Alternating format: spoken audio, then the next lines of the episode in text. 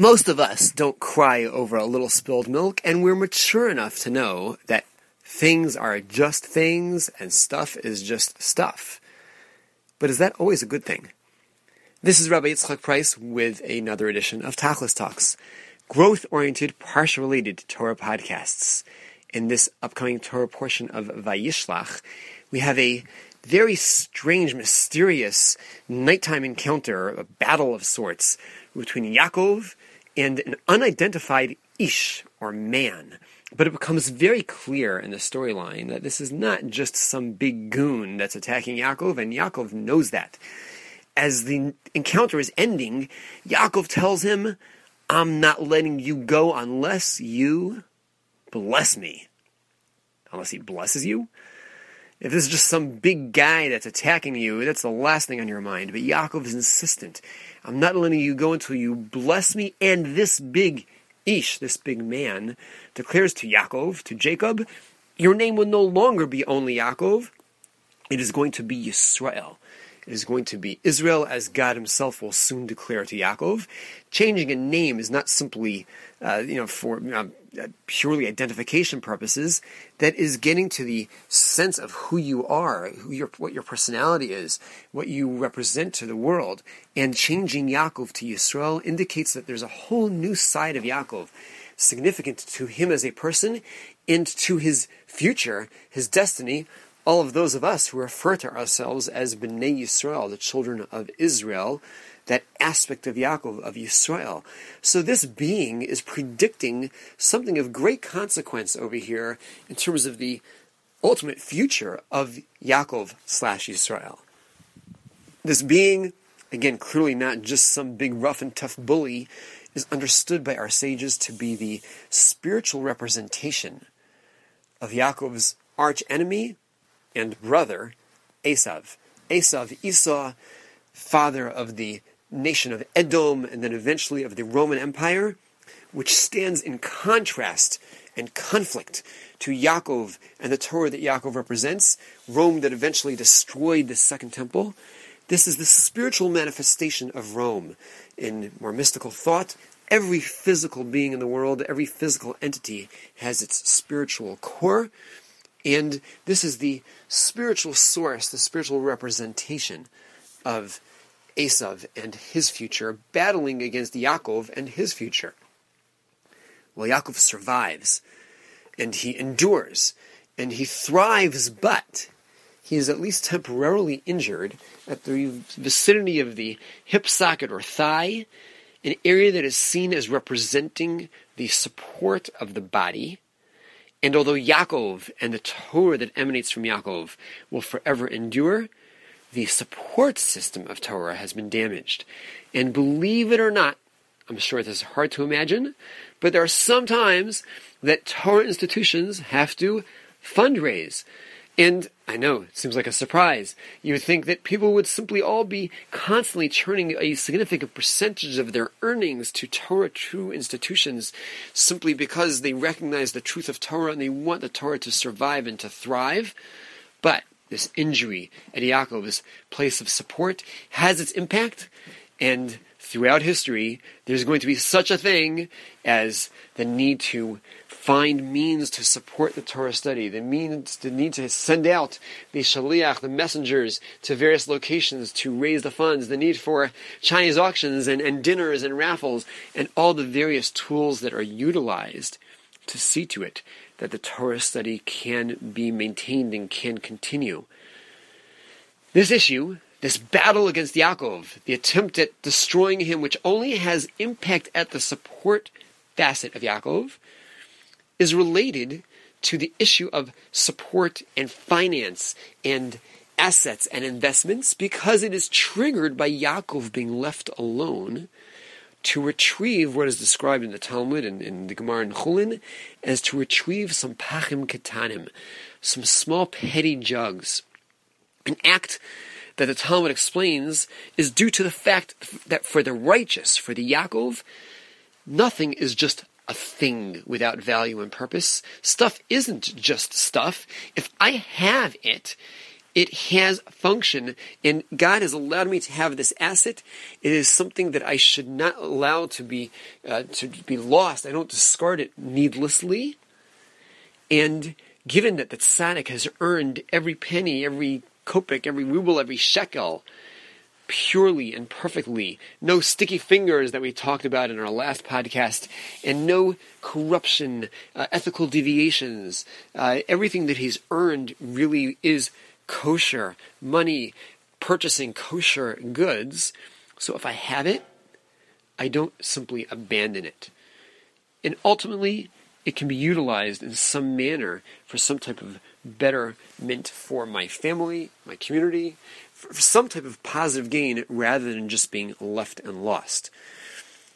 Big topic in itself. The Torah's prohibition of Baal Tashchis, of not needlessly wasting and destroying things.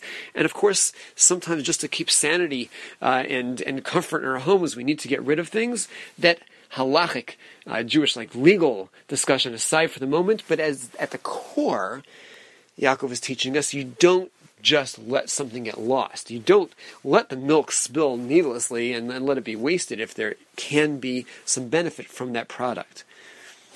But this conflict could have allowed for a lot of confusion. When Yaakov went back for these jugs and then he was attacked, and there's some impact on his body that's going to affect the support of Torah, his family could view this as, oh, so maybe dad you are somewhat greedy and focused on the goods just because they're more material goods and you're trying to hoard and be more Esav like, more of what the Roman Empire is famous for, of being expansive and, and having lots and lots of assets and materialism. Is there any of that happening over here? So Yaakov professes immediately after the story a powerful message through the activity that follows this story. What does Yaakov do immediately after surviving this encounter? The text tells us that he built homes for his family, ulumiknehu asas sukkos, and for his flocks he built huts. Why the distinction, and why do we need to know? who cares exactly how he provided for his family and his flocks at this moment? The commentaries explain that Yaakov was teaching a powerful lesson you, my dear family, recognize I value and I appreciate my flocks. I value and I appreciate every asset God has provided me. I value and I appreciate the smallest of them, the most seemingly petty of them, but not the way I value you. I value my flocks because of what they can provide for you. So, you, my dear family, for you, I build a home. I build something that represents security and comfort and warmth. For the flocks, I protect them. I don't let them get lost. I don't abandon them, but I give them the most basic protection that's necessary, which is going to be provided by the hut. They don't have to have the artwork on the walls. They don't have to have the beautification. They don't have to have the warmth of a home. They have to have whatever works for them to be comfortable as the flocks that will eventually serve you by providing whether it's the milk, whether it's the wool, whether it's the meat, whether it's the labor, whether it's going to even the sale and the purchase and, and the and the, the cash that is coming in from the flocks, but they they are to be valued and appreciated, but not taken out of context. The righteous person appreciates everything. He values his quote unquote stuff, but he's not infatuated by it. He's not enamored with it. He's not in love with it. And it doesn't get in the way of how he views his family. It's there to serve the family, there to serve community. So if the milk spills and I disregard it and say, ah, just some milk, I'm not fully on target. I'm not fully appreciative of the fact that that was a product that God allowed me to have for some good use. But if the milk spills and I scream at the kids and I say, How could you do that? You just wasted the cup of milk, and I kind of hurt their feelings, outside of maybe a good um, instruction lesson to them, but if I lost my temper to do it, it probably is not instructive. It is probably simply a destructive act on my part that's hurting them. Then I'm out of sync. I'm letting the asset be of greater value than the person. And if the milk spills, and I don't really care about the little milk. That won't get me all uptight, but it spilled on my new razzmatazz carpeting. And yes, there is, check your big Crayola crayon box, a, a pink reddish color razzmatazz. But if it spills on my new carpeting or my new suit or gown or dress, or again, the asset that's lost, the china plate that was dropped and cracked, or my new iPhone that gets ruined. If I can lose my temper over that, if I'm out of sync with the reality that to that degree it is just a thing, it's a thing to the degree that it's uh, I, I should be in greater control and I can't be causing somebody else distress. I can't allow a human being to be distressed over the loss of that thing. And again, I'm not talking about never instructing and, and, and teaching a child to value the object, but again, I, I can't get carried away with it. I can't let the loss be something that has caught me uh, and, and destroyed my balance, my equilibrium. So, from the Yaakov, valuing those pachim katanim, the small jugs, if I have them, they have purpose. Let me be cautious not to destroy them, discard them, unless again there's a greater good in doing so. But at the same time, make sure that those around me and my own perspective um, has the kosher mix of recognition that as much as those things are important, they're important because they're part of a bigger picture. And uh, the, the human needs of those surrounding me is a much greater ultimate goal.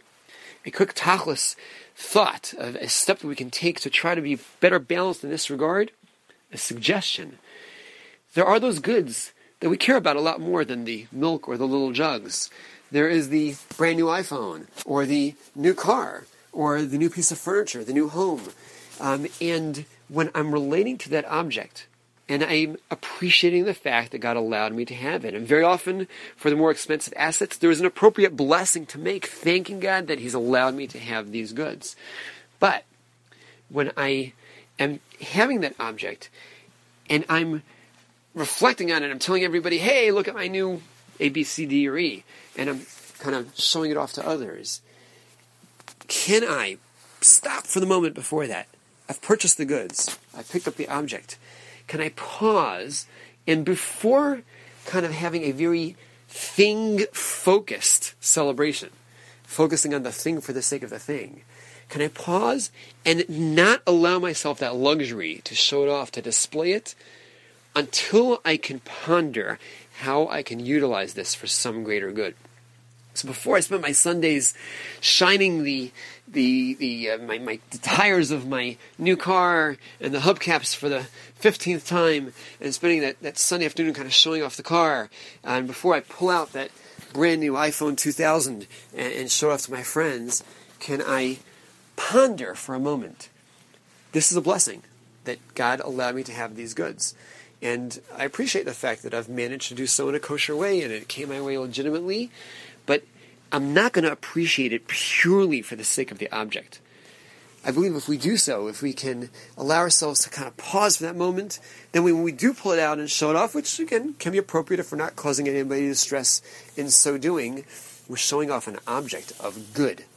we're showing an object that can be utilized as a tool. And again, I'm not talking about that I'm giving it away to anybody or even sharing it with anybody, but it, why it is that I view this asset as something that can help provide for some type of betterment. Uh, I think if we know we're going to have to pa- pause and ponder that thought, it may affect how we make the choices as to what it is that we're actually purchasing, what type of goods we are getting.